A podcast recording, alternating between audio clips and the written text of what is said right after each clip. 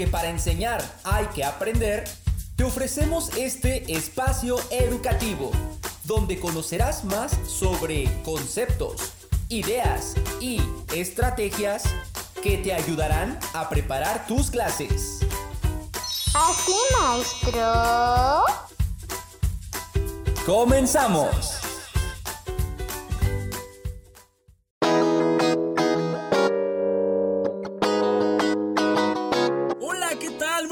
Noches a todos, muy buenas noches a cada uno de ustedes. Reciban mucho cariño y mucha buena vibra de parte de su amigo Omar Tapia. Aquí me encuentro frente al micrófono, listo para compartirles un nuevo tema del ámbito educativo.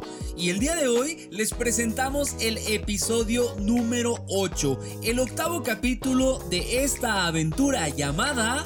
Así, maestro. No me queda más que darles las gracias a todos ustedes. Muchísimas gracias en verdad y de todo corazón por darnos un lugar entre todos ustedes. Gracias porque me han hecho llegar mensajes eh, a través de muchas vías, no solamente en el correo electrónico, y nos dicen que, que les gusta que estemos aquí compartiéndoles todo lo que les traemos. Así que sigan escribiéndonos, de preferencia al correo electrónico, así maestro.podcast.gmail.com es nuestra dirección electrónica oficial. Así maestro sin signos de interrogación, sin acento en la i, sin espacio. Escribimos un punto p o d c a s t arroba gmail.com y estaremos muy contentos de seguir leyéndolos. Muy bien, avancemos porque el tema que preparamos para este día es muy interesante y les encantará.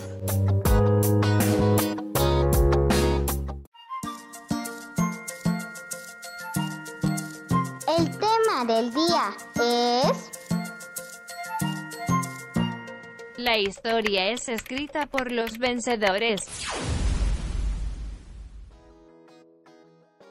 Mis queridos maestros, deseo comenzar el día de hoy con el pedacito de una canción, una canción muy conocida que dice más o menos así. el final se acerca ya. Lo esperaré serenamente. Ahí nomás. Así que estén al pendiente maestros, porque la próxima semana les vamos a dar más detalles al respecto.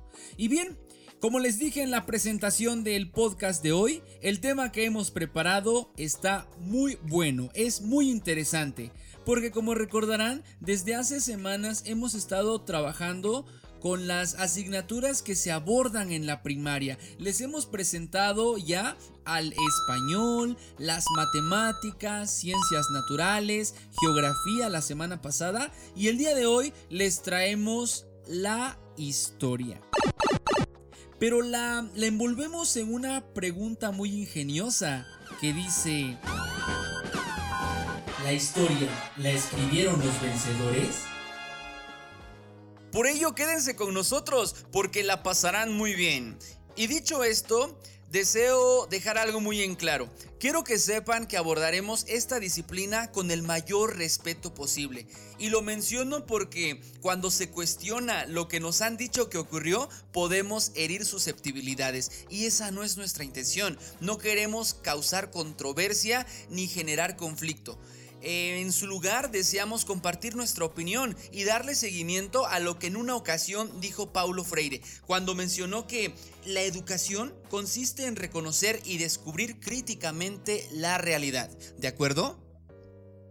Tenía que dejar en claro esto, maestros, para que no se me enojen. Muy bien, como saben, el tema que abordamos en cada programa lo, lo apoyamos en tres importantes preguntas y en esta ocasión haremos lo mismo, así que tomen nota. Para el estudio de la historia vamos a trabajar los siguientes cuestionamientos. Pregunta número uno. ¿Cuándo comenzó la historia? Pregunta número dos cómo trabajar esta asignatura con los alumnos de primaria. Y finalmente, la interrogante número 3. ¿Cuáles son los ámbitos de análisis que sustentan su estudio? Para responder estas tres grandes preguntas necesitamos un punto de partida y el día de hoy el punto de partida es el tiempo. Maestros, haré una breve digresión comentándoles acerca de una película que me encantó. Este filme lo vi hace un par de años, me imagino que, que ya lo han checado porque, porque es muy conocido, se llama Lucy y habla sobre la vida de una chica que comenzó a usar su cerebro más de lo normal. Comenzó a desarrollar una, digamos, una gran habilidad cerebral debido a que su organismo absorbió determinada sustancia química. Y lo que decía esta chica es que nuestra especie ha codificado la existencia para reducirla a tamaño humano. ¿Qué quiere decir esto? Que para entender nuestro mundo le hemos dado nombre a las cosas, hemos establecido ciertas unidades de medida y hemos creado nuestras propias reglas, pero lo único que el ser humano no ha creado es el tiempo. Porque el tiempo es la única y verdadera unidad de medida ya que este es prueba de la existencia de la materia. Qué pacheco suena esto, ¿verdad?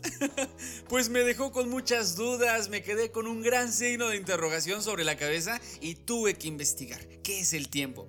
Y hoy les puedo decir, mis queridos profesores, que de acuerdo a la web, el tiempo es una magnitud física, una magnitud con que se mide la duración o separación de acontecimientos. Y así como este hay muchos conceptos conceptos que nos da la web, que encontramos en libros, que tienen ciertos especialistas. Y yo les puedo decir que para mí el tiempo es la vida misma, así como lo escuchan. Para mí el tiempo es como un río que, que sigue su cauce, que siempre va hacia adelante y que jamás regresa. Porque bien decían los griegos que Cronos, el dios del tiempo, era el único que no perdonaba, porque una vez que pasaba jamás regresaba. Fíjense qué importante es este término y su concepto a la hora de trabajar historia, porque bien, Hablando ya de la historia, les comentamos que son los acontecimientos y hechos que pertenecen al tiempo pasado, los cuales constituyen el desarrollo de la humanidad hasta el momento presente. Y de esta manera llegamos a nuestro cuestionamiento número uno. ¿Cuándo comenzó la historia? Maestros, según el registro de restos arqueológicos, se asegura que la historia comenzó en el año 3500 a.C., momento en el que se contempla la aparición de la escritura. Recordemos que esta surgió en Mesopotamia, Egipto, y consistía en, en signos que eran cuñas, hechas en tablillas de arcilla, por lo cual este sistema recibió el nombre de escritura cuneiforme. Este gran acontecimiento marcó un antes y un después en la era de la humanidad. En, el largo camino que hemos recorrido en, esta, en este mundo, en esta vida. Y muchos dirán, pero ¿por qué? ¿Por qué la aparición de la escritura marcó ese antes y ese después? Y bueno, yo les puedo decir que, que la razón por la cual se considera que, que esta fue la que marcó el inicio de la historia es debido a que con la escritura ya pudo la gente y la humanidad registrar lo que vivía. Se abrió la posibilidad a que el hombre llevara un registro de todos los acontecimientos de su vida cotidiana, de su estilo de vida, de sus costumbres, de las guerras y también de los conflictos. Recuerdo que cuando iba en la carrera, el profesor que nos daba esta asignatura nos aplicó un ejercicio. Nos pidió que tomáramos una regla, estas de 30 centímetros, y nos dijo, jóvenes, del centímetro 0 al 29 tenemos la prehistoria, y del centímetro 29 al 30 es la historia. Lo que nos quiso dar a entender con este ejemplo fue que lo que tenemos registrado desde la invención de la escritura hasta nuestros días es casi nada comparado con todo lo que ha ocurrido en el mundo antes de eso. Fíjense qué interesante, porque si nosotros como adultos tenemos cierta dificultad al entender esto y tratar de, asimilarlo, Créanme que esto es aún más difícil para niños de primaria.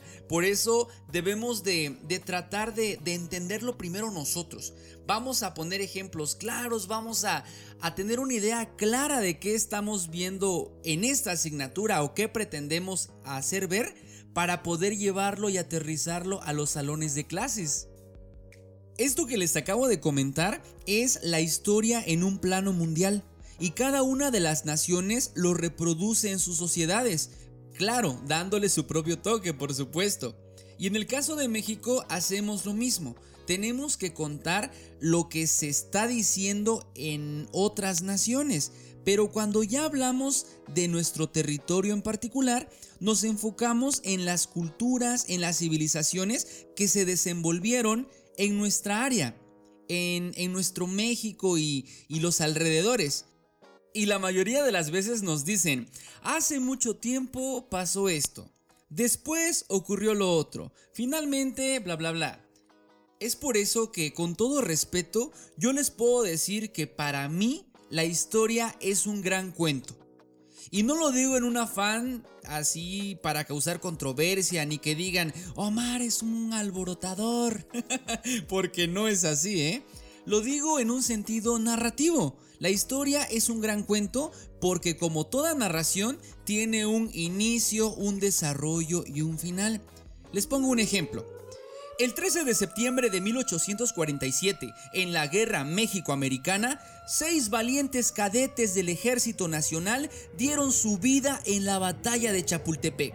Cinco de ellos quedaron acorralados, pero uno logró escapar, tomó la bandera, subió a lo más alto del castillo y en un acto por defender nuestra enseña tricolor, se enrolló en ella y se dejó caer, siendo este un acto heroico para la posteridad. Díganme maestros, ¿no es esto un cuento? tenemos un inicio, tenemos un desarrollo y existe un final. Para poder contar los acontecimientos del pasado, necesitamos conocerlos.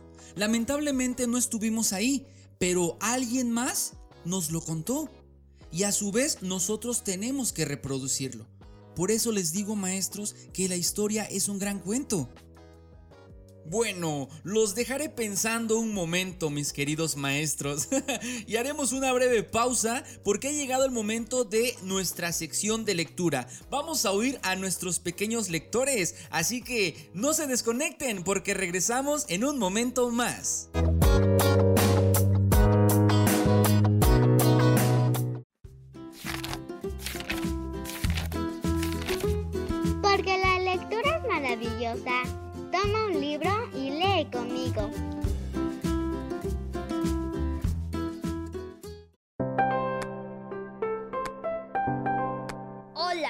Llamo José Arturo. El día de hoy les vengo a leer el poema Al Cristo del autor Amado Nervo.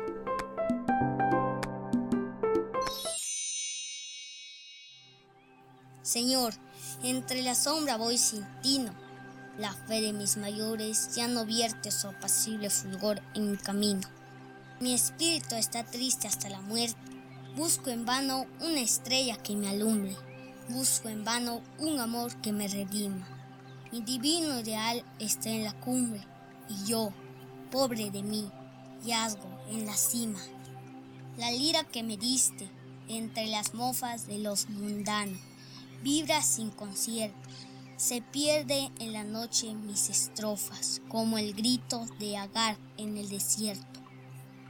Y paria de la dicha y solitario, siento hastío de todo cuanto existe. Yo, maestro, cual tú, subo al Calvario, y no tuve valor cual lo tuviste. Ten piedad de mi mal, dura es mi pena, numerosas las lides en que lucho. Fija en mí tu mirada que es serena Dame como un tiempo a Magdalena, la calma, yo también he amado mucho.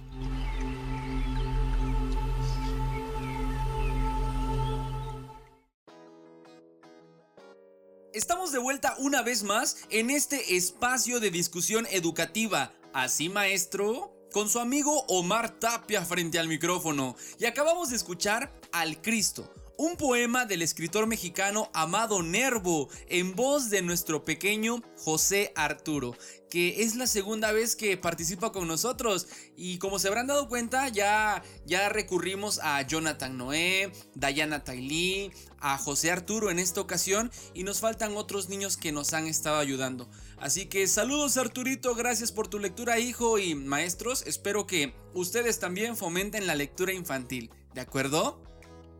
Continuemos entonces, continuemos porque el día de hoy les estamos hablando acerca de la asignatura de historia, la historia en la educación primaria y la envolvimos en una pregunta muy capciosa, muy ingeniosa. ¿La historia la escriben los vencedores? Y esto lo hicimos aludiendo al escritor y periodista británico George Orwell, porque en su momento causó una revolución ideológica él fue uno de los críticos más importantes al autoritarismo de, ese entonces, en, esa parte del mundo. Y algo que mencionaba era que si la historia la escriben los que ganan, eso quiere decir que existe otra, la verdadera. Ahí se los dejo, profesores, para que analicen un poquito esto. Y tiene dos obras muy importantes, que son dos de mis libros favoritos. Se los recomiendo ampliamente, maestros. Uno es 1984 y el otro Rebelión en la Granja. Ambos se parecen porque menciona cómo el abuso de poder provoca un hartazgo, una, una necesidad de, de liberación por parte de los oprimidos. Así que chequenlo cuando puedan. Y bien, hasta antes del corte le dimos respuesta a nuestra primer pregunta.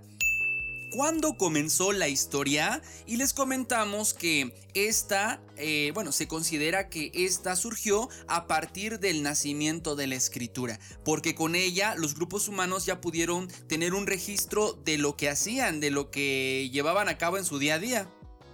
Y también les comenté que a mi parecer la historia es un gran cuento, profesores. Si hablamos en un sentido narrativo, por supuesto, ya que todas las historias tienen un inicio, un desarrollo, un final. Y la mayoría de los acontecimientos históricos son planteados de esa manera. Hago la aclaración para que no digan que soy un revoltoso, que, que nada más estoy albortando aquí el gallinero y... Aunque siendo honestos, si recurrimos a la frase de George Orwell, hay algo de razón. Porque si la historia la escriben los vencedores, es obvio que solamente nos den a conocer lo que ellos desean conozcamos.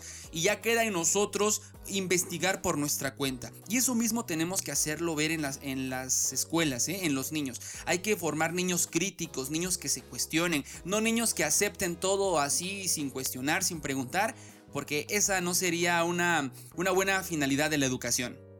Una vez dicho todo esto, nos vamos con la pregunta número 2.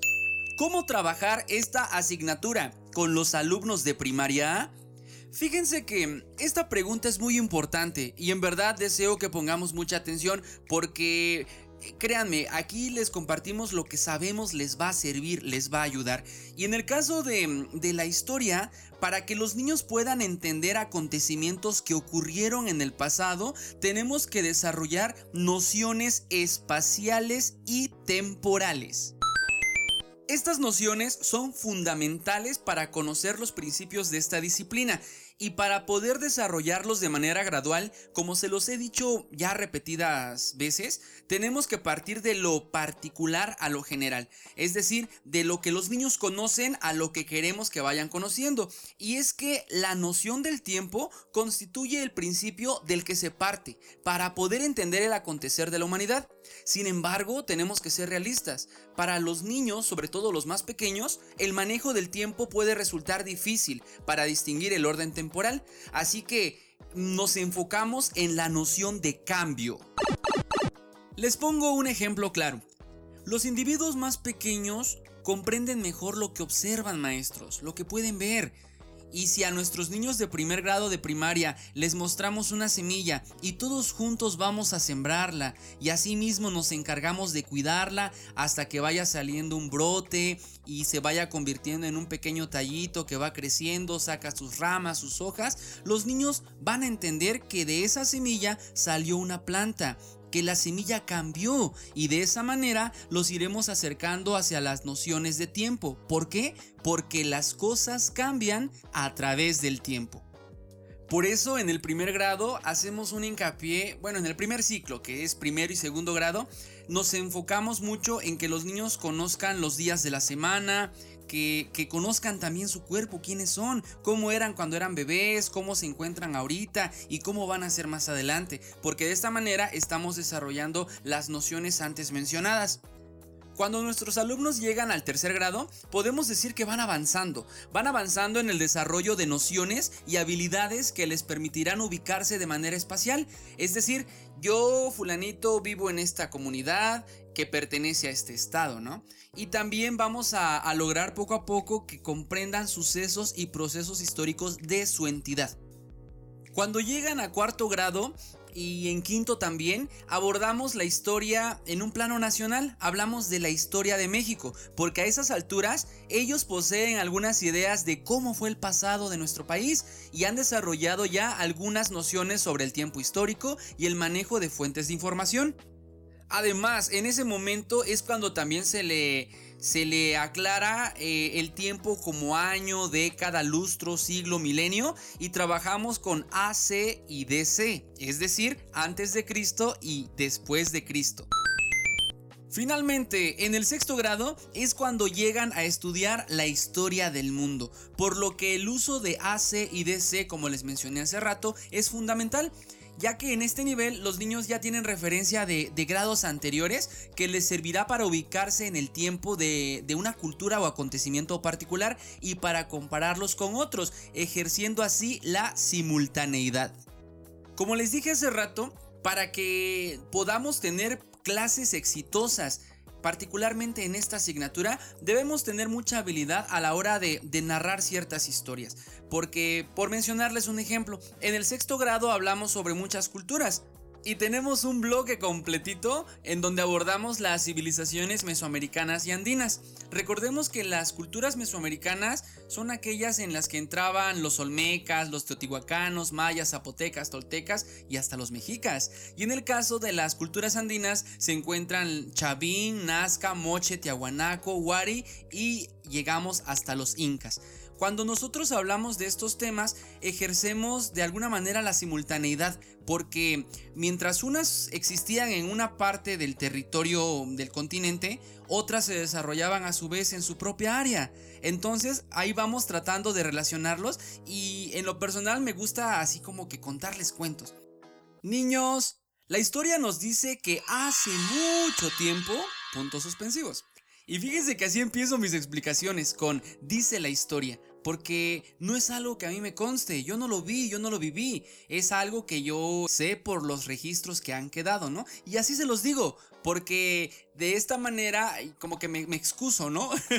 a veces no comparto las versiones oficiales y, y ya como que sutilmente les voy picando la barriga para que también puedan cuestionarse y a su manera investigar. Bueno, mis maestros, así que nos vamos ahora con la pregunta número 3. ¿Cuáles son los ámbitos en que se sustenta su estudio, en que se sustenta el estudio de la historia?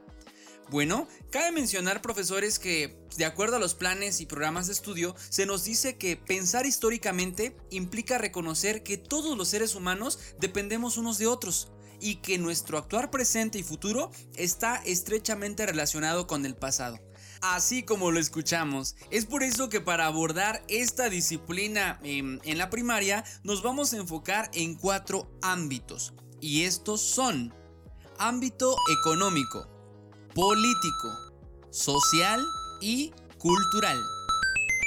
No se me asusten, les voy a poner unos ejemplos, ya saben, para que entendamos mucho mejor lo que aquí les expresamos. Y bien, si queremos hablar por mencionar algo sobre los mexicas, esta gran cultura mesoamericana, entonces tenemos que recurrir a los cuatro ámbitos ya mencionados. Y diremos, bueno, en cuestión económica, los mexicas se dedicaban a la agricultura y al comercio, por lo que gran parte de lo que ellos cosechaban lo vendían en su mismo pueblo, en los alrededores, y de esa manera fluía este ámbito. En cuestión política, los mexicas tenían a su Tlatuani, el mero mero, el que mandaba y tenía facultades absolutas y sin restricción. Cuando hablamos del aspecto social de esta cultura, encontramos que poseían una estructura jerárquica bien definida. Tenían dos grupos, el grupo de los pillis, la gente noble, adinerada, educada, y se encontraban también los macehuales, Pillis versus iguales y en este último grupo se encontraban los más desprotegidos, la gente más pobre. Y finalmente, en cuestión cultural, sabemos que este grupo mesoamericano tenía una rica y gran tradición religiosa.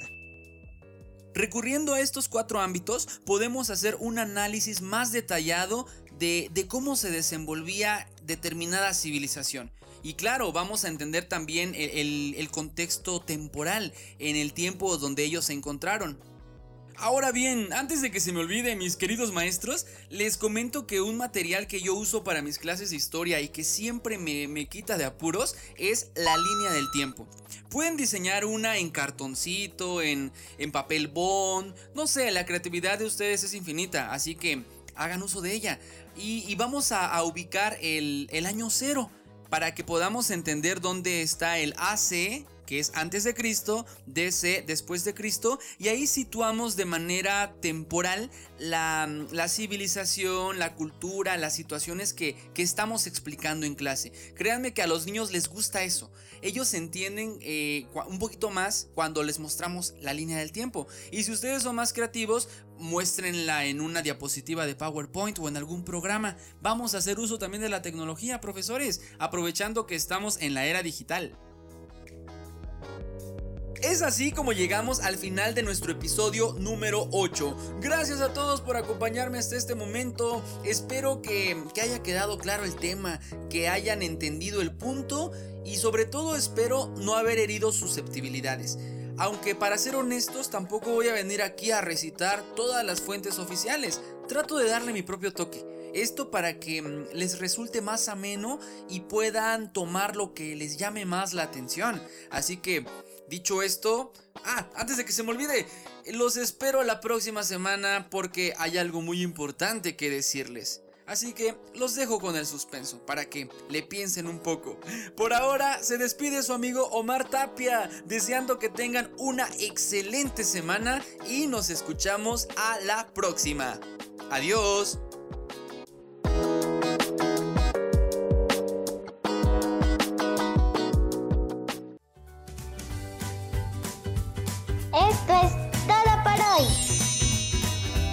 Nos escuchamos la próxima semana.